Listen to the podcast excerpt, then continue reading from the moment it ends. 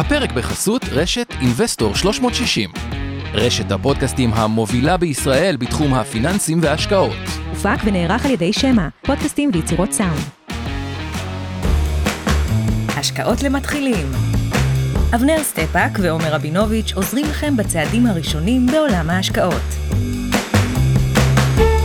אוקיי, ערב טוב לכולם, ערב טוב לקארין. ערב טוב. והיה לנו פודקאסט מעולה על תיקון 190 וקופות גיימר, אגב קיבל הרבה מאוד פידבקים טובים, ממש ממליץ בחום אה, אה, לעבור עליו. וככה יצא שבשבועות האחרונים יש לנו יותר אה, בפירמה הרבה אנשים ככה מתחום הטכנולוגיה שכאילו מצטרפים. ותכלס לא מזלזלים בקטע הפנסיוני, אבל כזה לא ממש בונים עליו, מגניב, יש לנו אופציות, עכשיו בוכים שקצת שבות פחות, וכל מיני דברים כאלה.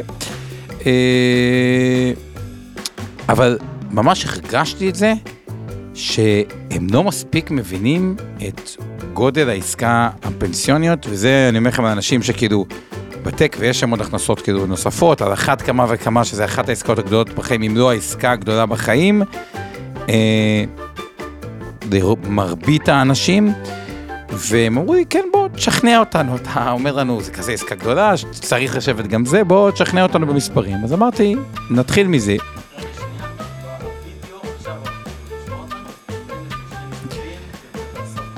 אוקיי, אז ככה, חלק רק התחילו לשמוע עכשיו, אז uh, אמרתי ככה, יש הרבה חבר'ה חדשים שהצטרפו מתחום הטק, כמו הרבה דברים בחיים, נורא מעניין לדבר על נדל"ן ועל השקעות ועל מניות ועל קרנות אלטרנטיביות ועל מינופים ועל מלא דברים מעניינים, ואיכשהו כשמגיעים לפנסיה זה פחות מרגש ומרטיט את uh, ליבם של האנשים, ובכל זאת זו עסקה ענקית עם שווי עצום. ואז כדי כאילו להסביר את זה, כי בסוף כאילו אנשים בורחים מזה, אמרו לי, כמה זה באמת גדול, בוא, בוא תשכנע אותנו רגע במספרים, אמרתי וואלה זה אחלה דרך לפתוח ככה את הפודקאסט, ולקחתי זוג שמרוויח ביחד ברוטו 40, כלומר לא נכנס 1.30, 1.10, אחד זה ביחד 40 שזה משכורת יפה ביחד, כמובן שיש שהם פה שומעים שכזוג מרוויחים פחות וכאלה שיותר. לקחתי 12 שנים, לקחתי את ההפרשות הפנסיוניות שלהם שהם עומדים בטוטל עם הפיצויים על 20.833.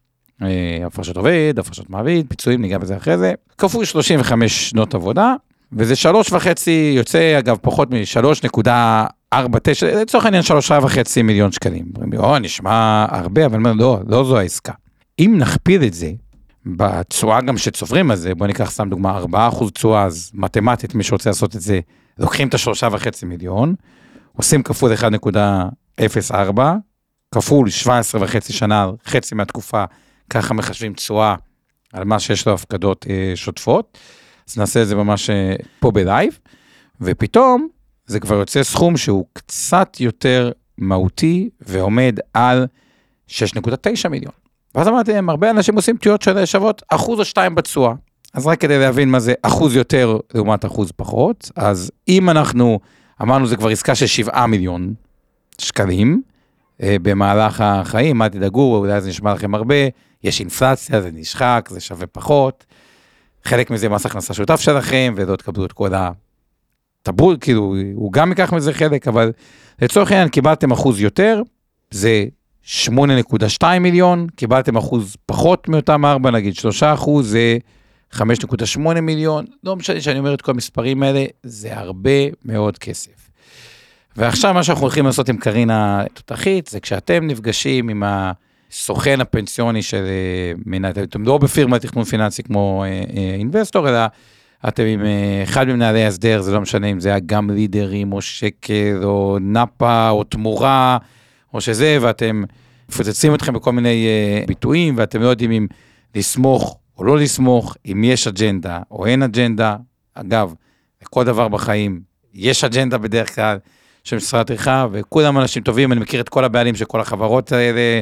נפגשתי הכל, אחלה אנשים, אבל מן הסתם יש אג'נדה, ועדיף לבוא לזה מוכנים. ועוד דבר אחרון לפני שממש צוללים, למה כל כך חשוב להיות מוכנים, ולמה גם אם הנושא הזה לא מרטיט אתכם ולא מרתק אתכם, אתם צריכים להקשיב את זה עד הסוף, ויהיו פה טיפים מאוד מאוד חשובים שרלוונטיים להורים של חלק ממי ששומעים. תקשיבו בשבילם, זה שווה להם המון כסף, הורים ששומעים את זה בשביל הילדים, או אתם שומעים את זה ויש לכם אחים, חברים, מה שאנחנו הולכים לדבר פה שווה הרבה מאוד כסף. אז זה ספציפית בפודקאסט, גם אם אתם לא מרטיט את לבכם, תקשיבו אליו uh, עד הסוף, כדי שאותה פגישה עם אותו, uh, נקרא לזה מנהל הסדר או, או, או סוכן, תבואו uh, מוכנים, תדעו מה הכי נכון עבורכם, וכן, כבר חזרתי על זה, אז אני לא אחזור עוד פעם לגבי האג'נדה הנסתרת, ובואו נצלול ככה, uh, הבנו שזה הרבה כסף, הבנו שצריך לבוא לזה uh, מוכנים, הבנו דבר אחרון, שזה מה שרציתי להגיד, שיש את ההטייה שהבן אדם האחרון שאמר לנו טיפ, הרבה פעמים זה מה שהוא אומר, נקשיב, וככה, ובדרך כלל בן אדם האחרון זה אותו מנהל אה, סוכן אה, אה, פנסיוני מנהל הסדר שנפגש איתנו, עושים מה שאומרים לו, מנתחים את זה וזה חוזר שנה אחרי שנה, וראיתי אנשים נגרים טעויות שנים, שנים של טעויות, של בהם היגיון, אמרתי את זה גם באחד הפודקאסטים, אבא שעשה טעות, שתפיסתי זה 700-800 אלף שקל, כאילו טעות באיזה משהו שניגע בו בהמשך, ובאמת כואב הלב, ועם זה נעבור לקרין. אז מעולה. בואי תעשה לנו סדר, תציגי את עצמך וככה נצלול, ויהיה לנו מאוד מאוד מעניין. אז אני קרין ויילר, מתכננת פיננסית באינבסטור 360. ולפני שככה נתחיל, כדי באמת להבין מהם הסוגיות הרכות, שאגב, נוגעות לכל אחד ואחד פה, אני אתחיל במה הדילמות שאנחנו היום נפצח כאן, וניתן עליהן תשובות ברורות. לא אולי, לא... תשובות ברורות. אז הדילמה הראשונה שבחרתי אה, להעלות, אני לפחות, ועומר בטח תסכים איתי, גם אתה מהניסיון עם הלקוחות, עם הרבה מאוד לקוחות שנפגשנו, תמיד יש את השאלה, קרן פנסיה או ביטוח מנהלים, מה כדאי? ולא רק זה, רגע, אני אקשה. קרן פנסיה או ביטוח מנהלים עם מקדם מובטח. מי שלא יודע, בפוליסות ביטוחי מנהלים אה, ותיקות, היה בעבר מקדם, אה, מקדם מובטח, אבל מה זה בכלל מקדם? מקדם זה המספר שבו מחלקים את הצבירה, וככה מחושבת הקצבה החודשית שלי. ככל שהמקדם הזה יהיה יותר נמוך, אני אזכה בקצבה יותר גבוהה. ובעבר היו ביטוחי מנהלים שנתנו מקדם מובטח, שלא ניתן להשיג היום, מקדמים של 157 ויש גם 137, אז זו שאלה, מה כדאי? קרן פנסיה חדשה שלא מבטיחה לי מקדם? או ביטוח מנהלים ישן שמבטיח מקדם? אז אנחנו היום ניתן תשובות לעומק ונבין באמת המשמעויות. אגב, רק כדי להבין כמה זה עוצמתי, כי זה סיפור אישי, אשתי, אוקיי? הכנתי אותה לשיחה הזאת עם המנהל הסדר. הייתה את הדילמה, אני לא אגיד לכם את התשובה כדי לשמור ככה על הרקע, הכנתי אותה. שהוא יגיד לך, יש את הקרן פנסיה, הרובד הבסיסי, ניגע בו אחרי זה, זה נקרא קרן פנסיה מגיבה, ויש את הרובד הנוסף, מה עדיף אותו ביטוח מנהלים. הכנתי אותה הכל, וה... ולמרות ההכנה, למרות שיודעים הכל, הכוחות שפעלו נגדה היו כל כך חזקים, שהיא עשתה את הדבר הלא נכון, ועוד פעם זה נגרר שאני צריך לתקן, אז כאילו, נענה על זה בהמשך. בהמשך. הדילמה הבאה, אז נניח והרובד הראשון, אני מדברת יותר למשכורות גבוהות, שבסופו של דבר יש הגבלה, ונרחיב על זה בהמשך, להפקדה לקרן פנסיה מקיפה. בהנחה שהקרן, שהרובד הראשון להפרשה הוא קרן פנסיה מקיפה, מה כדאי לי ברובד השני? מעל מה שמותר לי להפקיד לקרן פנסיה, אם כדאי לי קרן פנסיה משלימה או ביטוח מנהלים. שזה אגב הסוגיה שאשתך התמודדה איתה. נכון. הדילמה הבאה... אגב, אולי לפני רגע, בשתי דילמות האלה רק... בוא נחלק טיפה את המושגים קרן פנסיה מקיפה. לא, אנחנו עוד שנייה, אוקיי, עוד שנייה ניצור אה, שפה אחידה אוקיי. לכולם. הדילמה הבאה זה אה, רכיבים הוניים וקצבתיים בקרנות י', קרנות י' זה אותן קרנות מש, משנות ה-90, מ-92 עד 2001, באותן קרנות יש את המקדם המובטח שדיברנו עליו קודם, ונבין את המשמעויות של אותו מקדם עבור רכיבים הוניים וקצבתיים, ומה ההמלצות, ומה צריך לבדוק, ובדיוק מה צריך לעשות. הדבר הבא זה שיקולי הורשה. כשאני בוחר מוצר פנסיוני, צריך גם לקחת בחשבון אם יקרה לי משהו, האם זה מתאים עבורי או לא מתאים עבורי. ודבר אחרון שניגע בו זה בעצם הפרשה מעל uh, קצבה מזכה, וואו, איזה מושגים מפוצצים אנחנו זורקים כאן. ההפרשות שמחויבות במס, בסדר? שבגינם יש זקיפת הכנסה, נבין את המשמעות של זה, מה המשמעות עבורי, האם זה יתרון, חיסרון, כדאי לי שיפרישו לי מעל, שיהיה לי זקיפה, כי זה מצמצם לי את הנטו. על החלק שכבר אין הטבות מס משמעותיות. האם עדיין אה, בדיוק. אז בשביל שנפתור את כל הדילמות האלה, ושלקהל שלנו יהיה איזושהי אה, שפה אחידה איתנו, אנחנו ניתן עשר אה, דקות קצת פחות, אה, נקרא לזה, מעניינות ומרתקות, כי הן לא פותרות פה שום סוגיה, היא בעצם להבין את, אה, את המוצרים האלה, מה הם ומה ההבדלים ביניהם. ובעצם אנחנו נתרכז היום במוצרים הבאים, קרן פנסיה מקיפה, קרן פנסיה נקראת כללית או משלימה. ביטוח מנהלים לפני 2013 זה אותם ביטוחי מנהלים עם מקדם מובטח, ביטוחי מנהלים אחרי 2013 וקופות גמל. נכון, אז אז- זה הרגע הסיכום ביניים, גם אם משעמם לכם איתנו, תמשיכו איתנו, זה חשוב. בוא נמשיך. אז בואו נתחיל בלהבין מה ההבדל בין קרן פנסיה מקיפה לקרן פנסיה כללית או משלימה. בסדר? אז קרן פנסיה אה, מקיפה, אם אני בחרתי בכלל ללכת על קרן פנסיה, תמיד אני אתחיל עם המקיפה, אוקיי? בעצם ההבדל, בגלל שיש אגרות חוב מיועדות, בקרנות פנסיה 30% מההשקעה זה אגרות חוב מיועדות על ידי ממשלת מדינת ישראל, ובגלל שהמדינה נתנה הבטחה של אגרות חוב מיועדות, היא הגבילה את ההפקדה לקרן פנסיה בערך הפרשה חודשית של כ-4,300 אה, שקל בחודש. זה ההגבלה להפקדה לקרן פנסיה. אם יש לי הפקדה שגבוהה מ-4,300 שקל לחודש, לא אוכל להכניס אותה לקרן פנסיה מקיפה. לא שזה על איזה שכר בערך, רק כדי שככה אנשים יהיו איתנו. אה, סביב אה, ה-10,500. אה, לא, סליחה, יותר. זה 20 וחצי מ... אני. אוקיי, אחרי זה גם... כן. אז אם יש לי הפרשה שהיא יותר, יותר גדולה מ-4,300, היא לא תוכל להיכנס לקרן פנסיה מקיפה, אה, והיא תוכל להיכנס לקרן פנסיה משלימה או כללית, ושם אין לי את ההבטחה של האגרות חוב המיועדות. אז זה ההבדל. צריך, או יש עוד הבדל מאוד מאוד אה, חזק, שבקרן פנסיה מקיפה, לפי השם שלה אפשר להבין, היא מקיפה, היא מכסה אותי לכל הכיסויים שרלוונטיים, זקנה, נכות ומוות. בקרן פנסיה כללית, יש לי שתי אפשרויות. יש קרן פנסיה כללית יסוד, שזה רק חיסכון, רק זקנה, אין שום מענה למוות ונכות.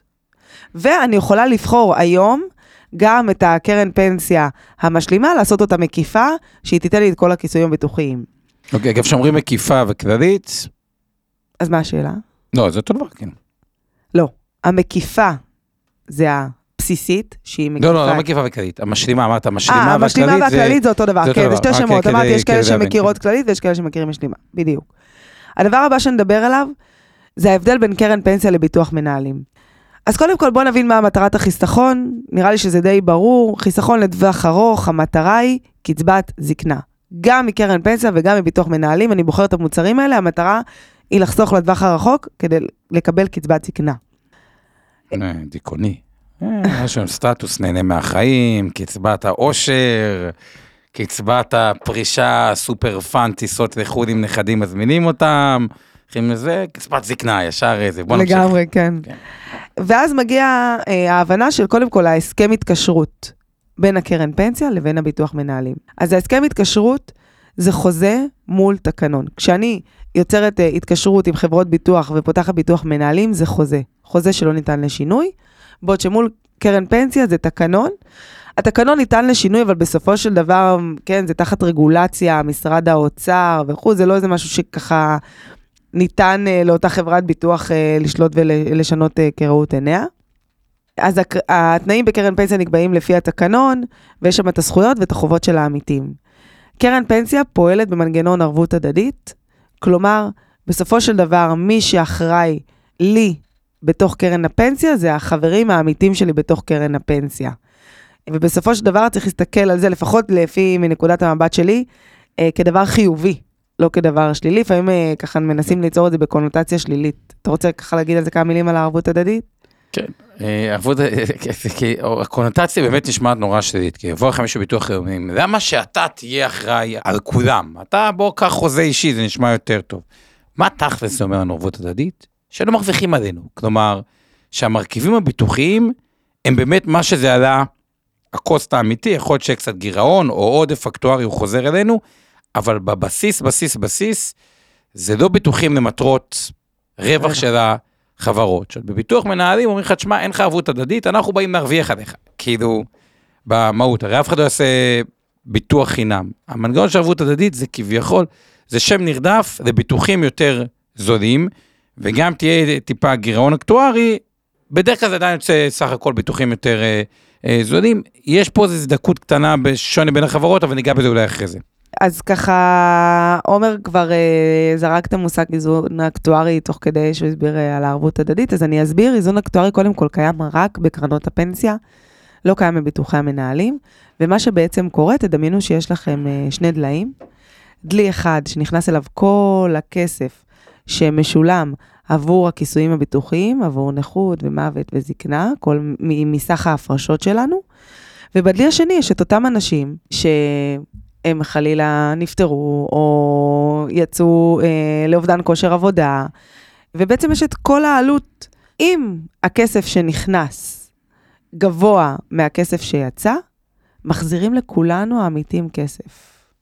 אם הכסף שנכנס נמוך מהכסף שיצא, אז גובים מאיתנו את ההשלמה, ואם הוא שווה, אז בעצם לא מתבצע, לא, לא מתבצע שום תיקון.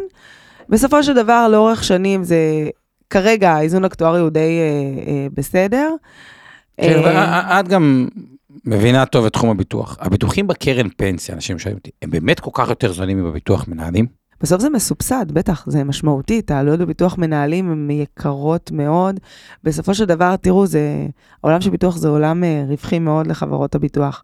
וגם אם צריך ככה לתת איזה שהן הנחות מאוד משמעותיות, אני לפחות אה, ככה, בעבר יצא לי להתעסק עם תחום הביטוח לא מעט.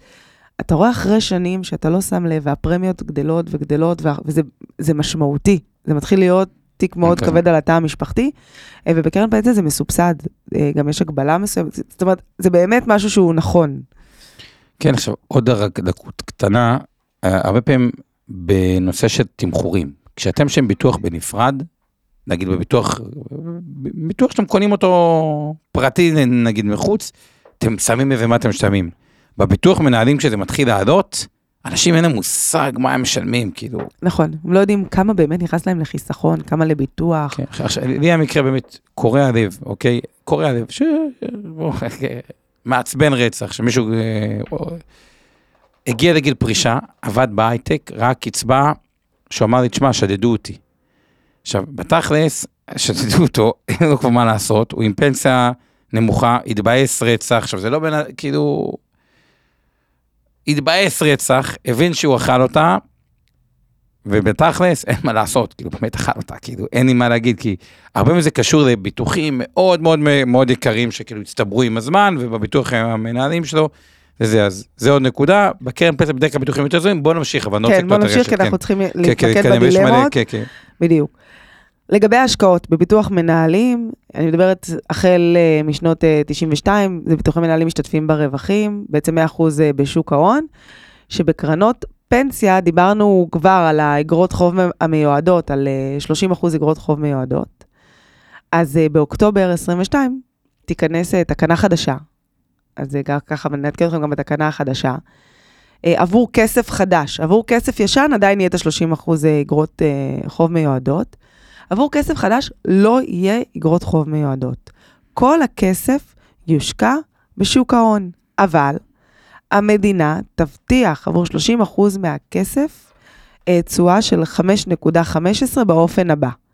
אם אותו גוף הצליח לייצר יותר מ-5.15, יהיה חשבון ייעודי שהיתרה תלך לחשבון. אם הגוף הצליח לייצר פחות מ-5.15, בעצם המדינה תעביר מהחשבון על מנת לתת את המינימום הזה לאותו אה, עמית בקרן הפנסיה, וגם אם תצטרך להשלים מכיסה, היא תשלים מכיסה על מנת לתת את ה... אז גם הגדילו פה בעצם, כי היום באגרות חוב מיועדות זה 4.86, הגדילו פה בעצם את ההבטחת נכון. תשואה, ובסוף ראו שלאורך שנים שוק ההון מצליח לייצר יותר, אז אה, ככה באמת ראו שזה נכון לעשות את התמהיל הזה על ידי אה, חשבון צד. נמשיך הלאה, הגנות פיתוחיות כן. כבר נגענו. אז בכולם יש אה, זקנה, יש אה, נכות ומוות, רק שדיברנו על זה שבקרן פנסיה העלות היא מאוד נמוכה, לעומת ביטוחי מנהלים שהעלות היא גבוהה. דיברנו על מקדם, אז הנושא של מקדם מובטח, קודם כל, החל משנת 2013, בשום מוצר פנסיוני אין מקדם מובטח. לא בקרן פנסיה, לא בביטוחי מנהלים, אף פעם לא היה בקרן פנסיה, אבל לא בביטוחי מנהלים ולא בקופות גמל. Uh, בביטוחי מנהלים לפני 2013, יש מנעד רחב לפי השנים, בין 137 עד להבטחה של מקדם של 202, שזה די המקדם של היום, אבל נרחיב על זה בהמשך. דמי ניהול, בקרן פנסיה דמי ניהול נמוכים משמעותית, שאגב, היום, בגלל קרנות פנסיה ברירת מחדל, בעצם קרנות פנסיה שמשרד האוצר אה, משווק אה, דרך גופים שהוא בחר במכרזים, בתי השקעות וחברות ביטוח, לכל אחד זה נגיש. הדמי ניהול המוזלים והמופחתים, דמי ניהול באמת מאוד מאוד נמוכים, משמעותית. כן, נמוכים כאילו, אה, לא זוכר בעל פה, אבל כאילו, מיטב נגיד זה 0.05, כאילו, פלוס. אז בכל חברה. זה משהו אחר, נגיד בעד שלו זה אה, 0.22 מול 1.49, יש, בדיוק, יש הרבה, כאילו, יחסית זול. כן, מול 1, סליחה, 1 מהפקדה ו-0.22 מצבירה. ובביטוחי מנהלים, תכף נראה, נדבר על זה, זה באמת אה, עלויות שהם אה, דמי ניהול שמאוד אה, גבוהים. בסוף אם אתה רוצה חוזה ושאני אבטיח לך ואתן לך, תשלם לי, כן? זה הורשה. הורשה זה סוגיה מעניינת. אז ככה, בביטוח מנהלים, כל עוד אני לפני פרישה וקורה לי משהו, הסכום שהצטבר בביטוח המנהלים יעבור ליורשים שלי, התגמולים באפס מס, והפיצויים, תלוי בנקודה אה, שבה קרה מקרה הפטירה, אם זה תוך כדי עבודה או לא, אבל זה בהתאם לפטור שיש לאותו נפטר. לא נרחיב, כי זה כבר סוגיה בפני עצמה, עולם הפטורים והפיצויים. אחרי פרישה, זאת אומרת, כבר התחלתי לקבל קצבה, זה תלוי במסלול אבטחה שבחרתי. בסדר? יש מסלולי, אני יכול להבטיח 20 שנה, אני יכול להבטיח 60 אחוז, 100 אחוז, ובהתאם לזה, ככל שההבטחה יותר חזקה, ככה הקצבה תהיה יותר נמוכה, זה ישפיע על המקדם. בקרן פנסיה, זה נקרא קצבת שאירים, והיא נגזרת כל עוד אני עובדת מהשכר המבוטח באותו קרן פנסיה, וב, ובמידה ואני אה, כבר פרשתי ואני מקבלת קצבה, היא נגזרת מהקצבה שאני מקבלת. מה שחשוב לדעת זה שבקרן פנסיה זה יעבור רק לבת זוג ולילדים מתחת לגיל 21. אז אנחנו נדבר על אה, דברים סתם, מורכבים רלוונטי בהורשה. כל מי שפה, ההורים שלו בזוגיות שנייה, לדוגמה. נכון. אוקיי? קרה נכון. לנו השבוע מקרה. תשמע, רגע, אני אקח פנסיה מקרן פנסיה, אבל אם קורה לי משהו, הילדים שלי מעל גיל 21, וזה עובר לך לבת זוג, שזה זוגיות שנייה, סבבה, הסכם ממון, אני אוהב אותו והכל, אבל כאילו, לא, אז, אז אם יש הסכם ממון זה מגן, אבל אם אין הסכם ממון אה, ויש ידועה בציבור, אז אה, בהחלט היא תקבל והילדים לא יקבלו. אז פה, פה צריך לשקול את המוצר שאני בוחר. האם מתאים לי להיות בקרן פנסיה? בקצבה, אתה נגיד, זוגיות שנייה, נגיד, זה מוסיף אה, רובד שצריך, נגיד, אה, זה, כדוגמה, עליו. אוקיי? כן, בדיוק. הדבר האחרון, לפני שנצלול ל- לעומק על הדילמות, זה רק להבין מה זה קופת גמל. אז החל מ-2008, זה לא קופות גמל הישנות שאולי יש הרבה שמכירים, הפקדה לקופת גמל נצבעת כקצבה. כל כסף שאני אפקיד לקופת גמל יהיה קצבתי, ולכן המת- המטרה של קופת גמל זה חיסכון לטווח ארוך. קופת גמל לא יודעת לשלם לקצבה. במידה ואני ארצה לקבל קצבה מהכספים שנצברו בקופת הגמל, אני אצטרך להעביר את זה לאחד המוצרים, קרן פנסיה וביטוח מנהלים, על מנת לקבל קצבה. אה, בנוסף, אין לי כיסויים ביטוחיים בקופת גמל, היא לא יודעת לבטח. במקרה פטירה, אה, הסכום עובר למוטבים באופן חד פעמי, פטור ממס. בסדר? אז עומר, אתה מוכן ככה לדבר על הדילמות שלנו, ונתחיל בדילמה אז בוא- בואי נתחיל את הדילמה, הראשונה. קרן פנסיה או ביטוח מנהלים? קרן ו- פנסיה איזה, יש שתי קרנות פנסיה. קרן פנסיה... מקיפה. מקיפה, כן. מאוד. ואת זה, בשביל לענות על זה, אנחנו צריכים, צריכים קצת לחלק את התשובה הזו. ואני אתחיל בביטוחי מנהלים עד שנות ה-90, ששם יש הבטחת תשואה. בעצם, לא, בוא נתחיל דווקא מהחדש, כאילו, בן אדם חושב, גם רוב הצופים של הפודקאסט זה אנשים ש... אבל זה באיזי. אוקיי, בסדר, אוקיי, בסדר, ברגע. שאני, כי פה הדילמה היא פחות קשה. נכון. ברגע שיש לי ביטוח מנהלים עד שנות ה-90, מבטיח תשואה, לפחות לפי האידיאולוגיה שלנו, נכון. אנחנו חושבים שזה נכון להשאיר את זה. הרבה אנשים יושבים מולי ואומרים, רגע, אבל למה? בסוף ההבטחת תשואה היא בין 4 ל-5 אחוזים, זה תלוי ב, בשנה ש, שיש לך את הביטוח מנהלים. אני חושב שאני, אם אני אשים את זה בשוק המניות, לאורך שנים אני אעשה 8.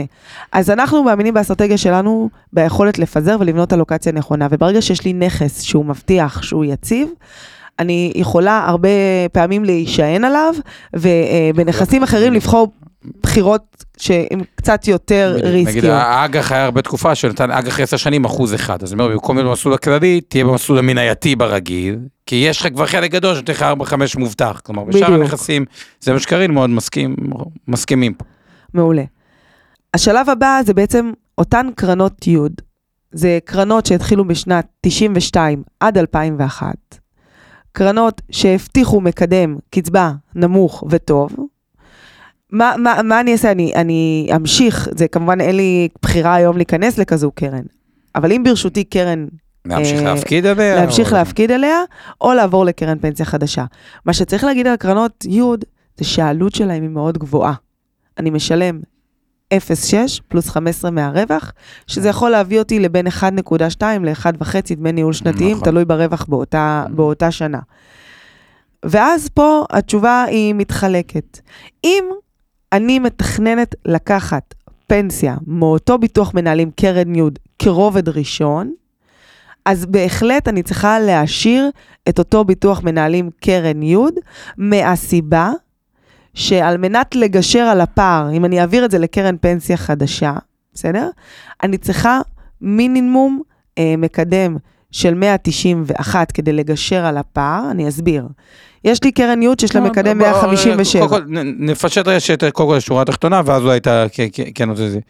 אוקיי. במקרה של קרן ייעוד, כן. המקדם שם הוא טוב. אנחנו כבר שם, אנחנו איתו, אז גם פה, פיצויים, קודם כל, אנחנו חייבים בדרך כלל לקחת כפנסיה, אם כן יש משהו עוני, פיצויים לוקחים כפנסיה, חייבים לקחת את זה כפנסיה, יש מקדם טוב, רגע, לא חייבים, ההמלצה... ההמלצה היא בדרך כלל... היא להתחיל מהפיצויים. כי אם גם לא לוקחים את הפיצויים ולוקחים ריקיוני, יש איזה כל מיני השלכות, הדברים האלה, אז חלק כזה. עכשיו, ככל שאנחנו עולים בסכומים, יש לנו שותף.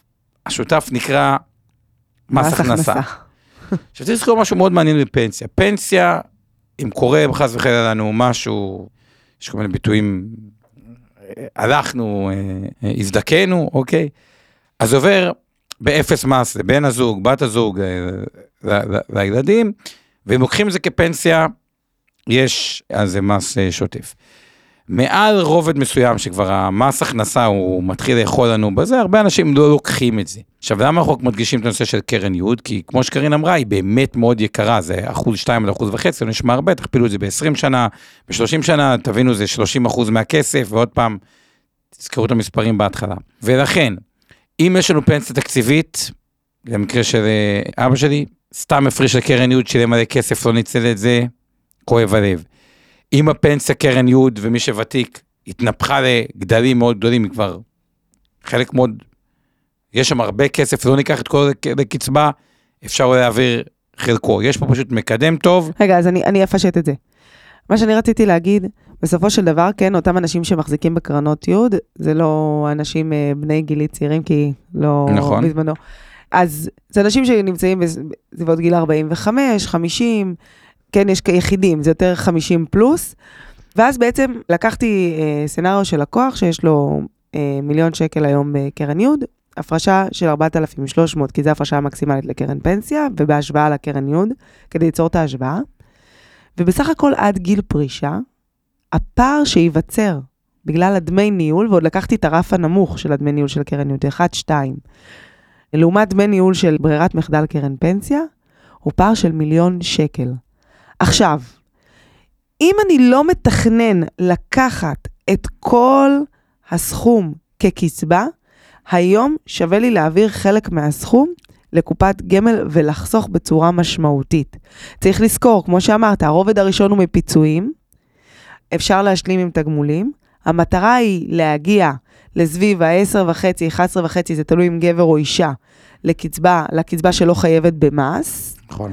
ואז לעשות תכנונים אחרים שדיברנו עליהם, מי שרוצה לחזור בשידור הקודם, תיקון 190, לקבל קצבה מוכרת, תורה, להשלים את ההכנסה. גמל, בדיוק. כן, זה לא אומר שצריך להסתפק מההכנסה הזו, אבל לא להכניס איתי שותפים. אם אני לא רוצה להכניס איתי שותפים, ו- מס הכנסה, אה. בדיוק, אה, ולהוריש את הכספים באפס מס, אז אני יכול לעשות פה תכנון נכון. עכשיו רגע, אוזן קשבת לכל הילדים של כאלה שיש להם אחים מבוגרים, שיש להם פנסיות תקציביות ופנסיות ותיקות.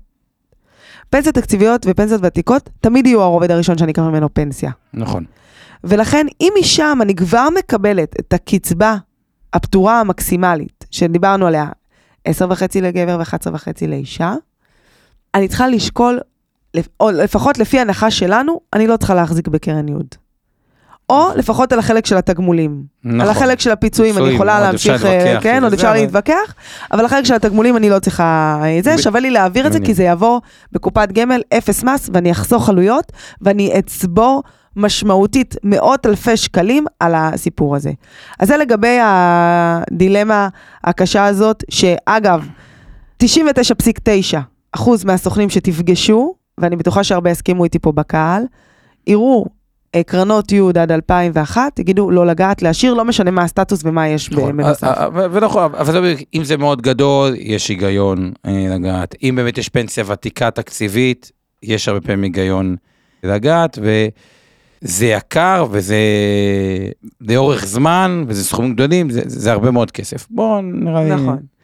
הדבר הבא שנדבר עליו, וזה בעצם אה, ביטוחי מנהלים עם מקדם מובטח מול קרנות פנסיה, אבל ביטוחי מנהלים משנת 2004. וביטוחי אה, מנהלים משנת 2004 עד 2013, המקדם המובטח שלהם, תדעו, הוא עדיין זהה למקדם של היום. לגבר סביב 202, לאישה סביב 207, הוא די זהה למקדם שיש היום, אין פער באמת גדול. ובסופו של דבר, אם אני מעבירה אה, לקרן פנסיה חדשה, אני חוסכת משמעותית בהוצאות, והפער בצבירה יכול להסתק, להסתכם במאות ומיליוני שקלים, זה הכל תלוי בחיסכון שנדבר על עד אותה נקודה. מה אני צריכה להבין פה? אני צריכה להבין פה את נקודת האיזון, ואני אסביר. בעצם, אני צריכה להבין מה יהיה המקדם שאני, אם אני אקבל אותו בעתיד, כי אם אני עוברת לקרן פנסיה, לא יהיה לי יותר מקדם מובטח. אני מחזיקה היום מוצר שיש לי מקדם מובטח סביב ה-200 פלוס, ואני עוברת למוצר שאין לי מקדם מובטח, אבל מה? אני חוסכת דרמטית בעלויות. ובגלל החיסכון הדרמטי בעלויות, זה משפיע לי באופן ישיר על הצבירה. אגב, יש, חוץ מהעלויות, יש גם את הדמי ניהול בקצבה, אולי שווה להגיד איזה מילה, או שאת רוצה אחרי זה? אני אגיד, עוד שנייה. ואז בסופו של דבר, אני מגיעה עם צבירה יותר גבוהה, אבל אני לא יודעת מה המקדם. מה יהיה אותו מקדם שאני אקבל בגיל פרישה בקרן פנסיה. ואם אני עושה סימולציה, השוויון במקדם הוא תלוי, כן, בעלויות שאני חוסכת, הוא נע בין 13 ל-20 אחוז הבדל. זאת אומרת, אני צריכה שהמקדם יעלה ב-13-20 אחוז בשביל לפגוע במקדם המובטח שקיבלתי. אז תראו, אי אפשר באמת לדעת מה יהיה עם תוחלת החיים וכמה היא תעלה. היא תעלה. היא תעלה. השאלה אם זה יהיה כזה דרמטי, אני אישית עמדתי בדילמה הזו, ואני ככה אמרתי שאני אגיד מה אני חושבת. אני עברתי לקרן פנסיה. אה, ויתרתי על אותו אה, מקדם, ראיתי את הפער בצבירה, לא עשה לי היגיון אה, שעד כדי כך תוחלת החיים אה, תעלה, יכול להיות שאני אה, טועה, אבל בסופו של דבר הפער בצבירה הוא מהותי, ואם אני מסתכלת על עוד רבדים שנגענו בהם מקודם, העברה בין דורית וכו', כי אני גם ככה לא מתכננת לקחת את כל הכסף כקצבה, כי אני עוד פעם לא רוצה שותפים במס הכנסה, אז זה, זה יעזור, זה ייתן יותר ל, ל, ליורשים, כן, בצורה נ- משמעותית. נכון, רק תתייחסי רגע לדמי ניהול שלוקחים רגע פנסיה בין המוצרים, אז, ואז אני אה, רוצה עוד איזה דגש חשוב על משהו שקרין אמרה עכשיו. בקרן פנסיה החישוב של הדמי ניהול הוא 0.3 ובביטוח מנהלים הוא 0.6. ההשפעה בדמי ניהול בתוך, הוא בעצם מגלם בתוך המקדם, ולכן אוטומטית המקדם בביטוח מנהלים הוא יותר גבוה. אבל זה, במק... אנחנו מדברים על הביטוחי מנהלים החדשים, שגם שם אין הבטחת מקדם. אז בואו בוא ניגע בסוגיה הזאת ואז נדבר על זה, בסדר? אוקיי. אז בעצם האחרון שעונה לנו על השאלה, קרן פנסיה או ביטוח מנהלים, זה היום אני עובדת חדשה, יושבת מול הסוכן, והוא בעצם אומר לי, מה את רוצה, קרן פנסיה או ביטוח מנהלים? הסברתי לך, נכון? חוזה מול תקנון, עלויות, בדיוק כל מה שעברנו על ההבדלים בין קרן פנסיה לביטוח מנהלים. מה את מעדיפה? אה, אני יכולה להגיד, לפחות מהצד שלנו, וגם יש אה, בסופו של דבר אה, משרד האוצר תומך בזה מאוד, קרן פנסיה הוא המוצר, הוא המוצר המועדף. זאת אומרת, קרן פנסיה זה מקיפה, משלימה... מקיפה, קרן פנסיה מקיפה. תמיד כשמדברים על הרובד הראשון זה קרן פנסיה מקיפה. כי בשני המוצרים היום אין הבטחת מקדם, גם אם אני אהיה בביטוח מנהלים וגם אם אני אהיה בקרן פנסיה.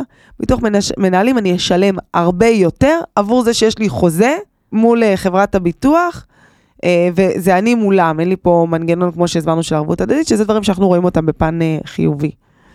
ואז, לא רק זה, אה, שאני אשלם יותר והצבירה שלי תהיה יותר נמוכה, גם המקדם שאני אקבל, סביר להניח יהיה יותר גבוה, כי בביטוחי מנהלים, המקדם, הדמי ניהול במקדם, כן, שזה חלק מהתחשיב של המקדם הם 0.6, מול 0.3 בקרן פנסיה. שכבר לוקחים את הפנסיה, מחשבים הכל על דמי ניהול מסוימים, ששם זה 0.6. ולא רק זה, אין לי גם אגרות חוב מיועדות בביטוח מנהלים מול הקרן פנסיה. בטח עם הרפורמה החדשה זה נכון להיות בקרנות פנסיה, ובטח אם אני פורש, זה נכון להיות בקרן פנסיה, כי אז בעצם אני לא רוצה תנודתיות רבה בקצבה, והחלק הזה שהמבטיח, הוא ככה עוזר מבחינת התנודתיות בקצבה. אז אני חושבת שענינו לעומק את הנושא הזה של אה, קרן פנסיה או ביטוח מנהלים. שוב, על הרובד הראשון. נכון, על הרובד הראשון, בדיוק. האמת, ברובד הראשון, יש בקרב אנשי המקצוע די הסכמה, גם המדינה אמרה את זה, שהרובד הראשון זה קרן אה, פנסיה מקיפה.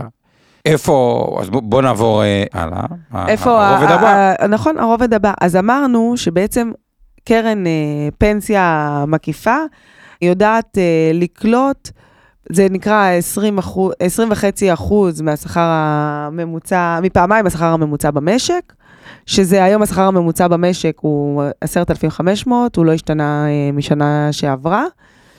אה, ולשאלת, ולשאלתך מקודם, כן, על השכר, אז אה, תעשה 10,500 כפול 2, זה, משם זה הגבלה של ההפרשות. שזה מביא אותנו להפרשה של 4,300 שקל. זאת אומרת שאם יש לי הפרשה מעל 4,300 שקל, יגידו לי, אה, אה, היא לא יכולה להיכנס לקרן פנסיה המקיפה, גם אם זה המוצר הכי טוב שאת חושבת שהכי כדאי לך, ועכשיו את צריכה לעמוד בעוד דילמה. האם את רוצה לעשות קרן פנסיה משלימה, בסדר? משלימה לקרן הפנסיה המקיפה, או אם את רוצה לעשות ביטוח מנהלים חדש, דיברנו על זה, אין לו הבטחת מקדם. אז השאלה בעצם, מה, מה אני בוחרת? לדעתי, שווה לבחור אה, בקרן פנסיה משלימה. למה? אחד, מהסיבה שגם שם העלויות הן מאוד מאוד זולות. אני יכולה לבקש מאותה חברה שאני נמצאת בה, זה על פי חוק, הם מחויבים לתת לי את הדמי ניהול של הקרן פנסיה המקיפה.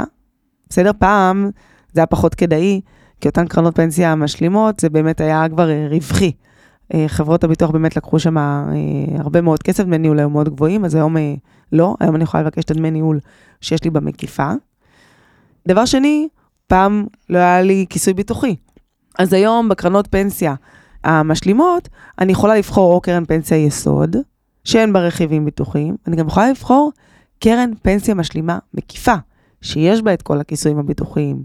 אז בעצם זה כבר נותן לי את המענה הכולל, חוסך לי עלויות בצורה משמעותית, ואני לא רואה שום יתרון לביטוח אה, מנהלים לעומת המנגנונים אה, האלה. יש, כמובן, יש יתרונות כמו שאפשר להתווכח עליהם, כן? איזון אקטוארי, חוזה מול uh, תקנון, ערבות הדדית, אבל אם באמת מנתחים את זה ומסתכלים על ההיסטוריה, אלה לא באמת, uh, זה, זה, זה ככה נועד ל, למשחק ול... יש גם שיקולי אוקיי. רווח לצערי בתחום הזה. עכשיו, דבר נוסף צריך לזכור שזה כאילו ככה, וזה זה, זה קצת מחזיר אותנו לפודקאסט הקודם, שבאיזשהו מקום הוא השלמה לפודקאסט הזה. נקודת המוצא שאם עושים תכנון פיננסי נכון, כלומר, לא מסתכלים עם המנהל הסדר או הסוכן רק על הרבד הפנסיוני. מי שעושה תכנון פיננסי היום, בכלים שיש ב-2022, שזה או תיקון 190 או קופת גמל להשקעה, כמעט בכל סצנריו יבין שהוא בוודאות של כמעט 100% לא הולך לקחת את כל הפנסיה כפנסיה. ואז כשאתה או שאת כבר יודעים שלא תיקחו את כל הפנסיה כפנסיה, כי חלק אתם תעבירו לבן, בת הזוג או לילדים באפס מס, כי בינתיים כל התשואה שיש לכם בפנסיה היא בעצם פטורה. השיקול המרכזי שלכם, כי אתם הולכים לקבל עוד מלא קצבה מהפרשות שהם, מהם תיקחו השלמה של פנסיה שהיא פטורה ממס. השיקול המרכזי בדרך כלל הופך להיות שמבינים את זה בתכנון נכון, איך אני ממקסם את הכסף שיש לי בפרישה. וזה, וזה יותר מוביל לכיוונים כן, של... אני רק רוצה לחדד את מה שאמרת, וזה מאוד חשוב, אתה יודע. אנחנו כל הזמן נפגשים עם אה, יועצים שהם סוכנים שמתמחים בעולם הפנסיוני. אבל העולם עבר אבולוציה וכל כך התקדם, שהיום ההבנה שהכספים האלה, ודיברת כמה חשוב החיסכון, שזה אחת העסקאות הגדולות בחיינו, זה צריך להיות כתמונה כוללת לסך הנכסים. ואם מסתכלים על זה בראייה כוללת, הפתרונות הם אחרים לגמרי מאשר שאתה מסתכל נקודתית על, ה, על החלק הפנסיוני אה, בעצמו, ולכן היום צריך לקחת את זה קצת יותר מתוחכמים, ללכת צעד קדימה, לא להתעצל וככה לעשות את זה במסגרת אה, תכנון פיננסי מלא ולא נקודתי לחלק הפנסיוני, אבל גם אם תחליטו לעשות את זה נקודתי, אז תחזרו עוד פעם לפודקאסט הזה ותבינו את הסוגיות שאתם צריכים אה, לפני שאתם מדברים עם אותו אה, סוכן. הדבר הבא שנדבר עליו זה רכיבים אה, הוניים וקצבתיים בקרנות י'. אמרנו, קרנות י' זה שם קוד לאותם ביטוחי מנהלים מ-92 עד 2001, שיש להם מקדם מובטח, אבל גם עלויות מאוד גבוהות. ובעצם באותם שנים יכולתי לצבור אה, הפרשות שהן יהיו הוניות. בסדר? ואני אוכל לקחת אותן אה, פטור ממס. אם אני רוצה למשוך בצורה הונית, פטור ממס. אבל מה זה בעצם אומר? שאותן הפרשות הוניות, ברוב המקרים, תכף אני אגיד באיזה מקרה לא, לא זכאיות למקדם, שזה היתרון היחידי שבגללו אני נשארת בקרן י' ומשלמת דמי ניהול כאלה גבוהים, לא זכאי למקדם הזה. ולפעמים נתח גדול מהחיסכון שלי שם הוא הוני. אני לא שמה לב לזה, ממשיכה לשלם שנים שנים על הצבירה, העלות באמת מאוד מאוד גבוהה, שאני יכולה לחסוך ולמקסם, ולהשתמש במוצר הזה רק ביתרונות שהוא נותן לי, שזה על, ה, על החלקים הקצבתיים, ותכף נדבר גם על החלקים הקצבתיים. אז ברכיבים ההוניים, וזה חשוב לבדוק את מה שאני אומרת עכשיו, לקחת דף ועט ולרשום, האם יש לי נספח קצבה על הרכיב ההוני? לרוב האנשים אין נספח קצבה, אז אותה, הסוכנים לא מספיק היו מתוחכמים ועשו את זה, באמת יחידים ככה הוסיפו אה, נספחי קצבה לרכיבים ההוניים. ואם אין לי נספח קצבה ואני לא זכאית למקדם שנמצא בקרן י', את הרכיב ההוני, אני יכולה רק אותו לקחת ולהעביר לקופת גמל. וחסכתי הרבה מאוד כסף. אז זה לגבי הרכיבים ההוניים. לגבי הרכיבים הקצבתיים, אז שוב אנחנו חוזרים, וזו כבר נקודה שאנחנו חוזרים עליה, אתה חוזר גם בפודקאסטים וגם אני, על הסוגיה אה, של הקצבה הפטורה והקצבה החייבת. ובתכנון נכון, אם אני מבינה שאני לא הולכת לקחת את כל הכסף כקצבה, כי אני לא רוצה שותפים מס הכנסה, אז אני אבין שאין טעם, כי בסוף אנחנו קוראים לזה מקדם ברוטו, מקדם נטו. המקדם ברוטו נכון, הוא 157. אבל אם הקצבה היא 20-25, אז כבר הוא לא 157. כי אני משלמת מס הכנסה. 34 אחוז, אז כאילו, בדיוק. בדיוק. ולכן, על אותם אה, רכיבים קצבתיים שמביאים אותי למדרגות מס גבוהות, שווה לי כבר היום לתכנן נכון מה אני הולכת לקחת כקצבה ומה לא, ואותם גם להעביר לקופת גמל ולחסוך על זה הרבה מאוד אה, כסף. הדבר האחרון שניגע בו, זה הפרשות שהמעסיק, אני מדברת רגע רק על שכירים, לבעלי משכורות מעל 26,000 שקל לצורך תגמולים ומעל 34,900 לצורך פיצויים, ההפרשות שהמעסיק מפריש לי בעצם אה, גורמות לזקיפת הכנסה, בסדר? אני משלמת עליהם מס, והחל מ-2016 קופות יודעות לצבוע את זה. מה זה אומר לצבוע את זה? בגלל ששילמתי בגינה מס, זקפו לי הכנסה, אז הקופות צובעות את זה כקצבה מוכרת.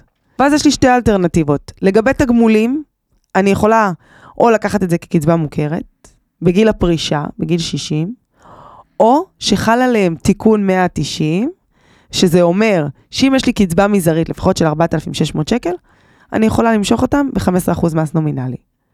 לגבי פיצויים, מעל 34,900, יש לי זקיפת הכנסה, ואז בכל צומת שהיא בחיים, שאני מסיימת עבודה ללא תלות לגיל פרישה, אני יכולה למשוך את הפיצויים ב-15 נומינלי, וזה לא פוגע בפטור. משיכת פיצויים פטורים, כל שקל של פיצויים, פוגע בשקל 35 בפטור. הפיצויים שבגינם היה זקיפת הכנסה, לא פוגעים אה, בסופו של דבר אה, בפטור. עומר, יש לך מה להוסיף ככה לסיכום? כן, אני רוצה להגיד רגע את התוכנית, קודם כל, תראו, מבחינה חוקית אנחנו חייבים להגיד, כי כל ייעוץ מתאים לאדם, כל אחד צריך ייעוץ פרטני, ובמקרה שלו באמת יש מקרה קצה, ואנשים עם נכות ועם זה, במצב בריאותי כזה ואחר, באמת צריך ייעוץ פרטני. רגע, אבל- עומר, שכחתי את הטיפ הכי חשוב. אוקיי. רגע, זה ש- טיפ קריטי. כן. אנשים בעלי משכורות גבוהות, בסדר? כל מי שמכיר, ההורים, האחים. לפני 2016, חברות הביטוח לא ידעו לצבוע את זה כקצבה מוכרת. זאת אומרת, שאני פורשת, זה לא מופיע ככה.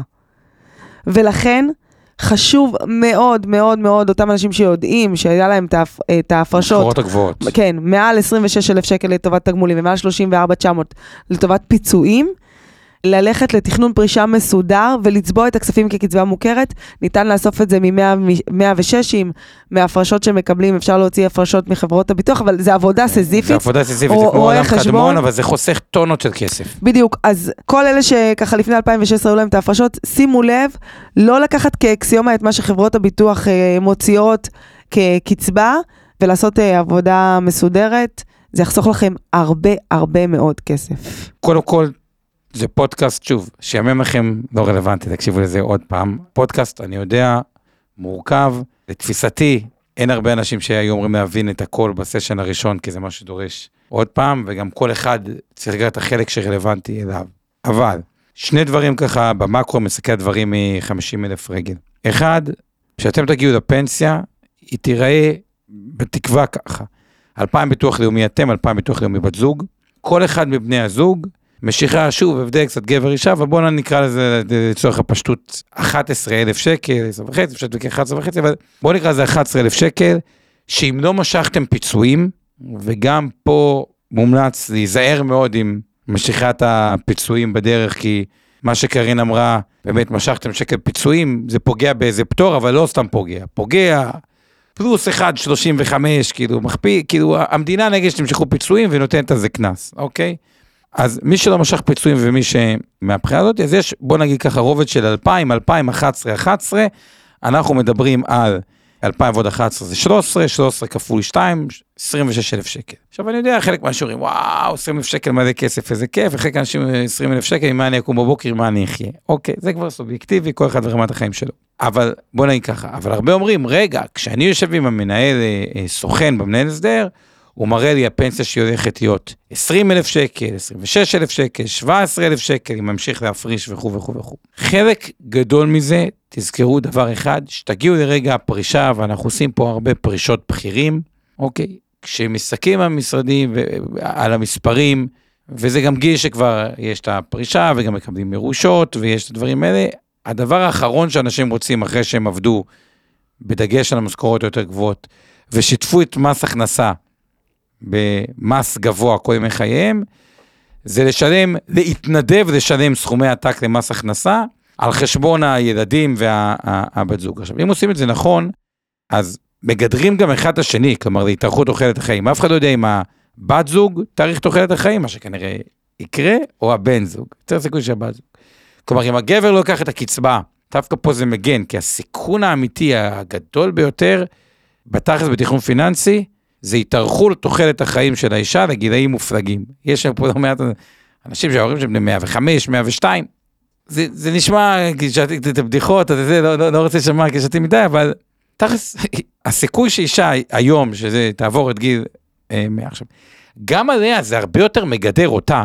אם הבן זוג לוקח רק פנסיה אה, 11, שומר עוד הרבה כספים פנסיונים, בינתיים כל הכסף מרבית תשואה, מרבית תשואה, מרבית תשואה, הכל פטור ממס, אין מיסים, אין מיסים, והיא תקבל את זה פטור, פטור.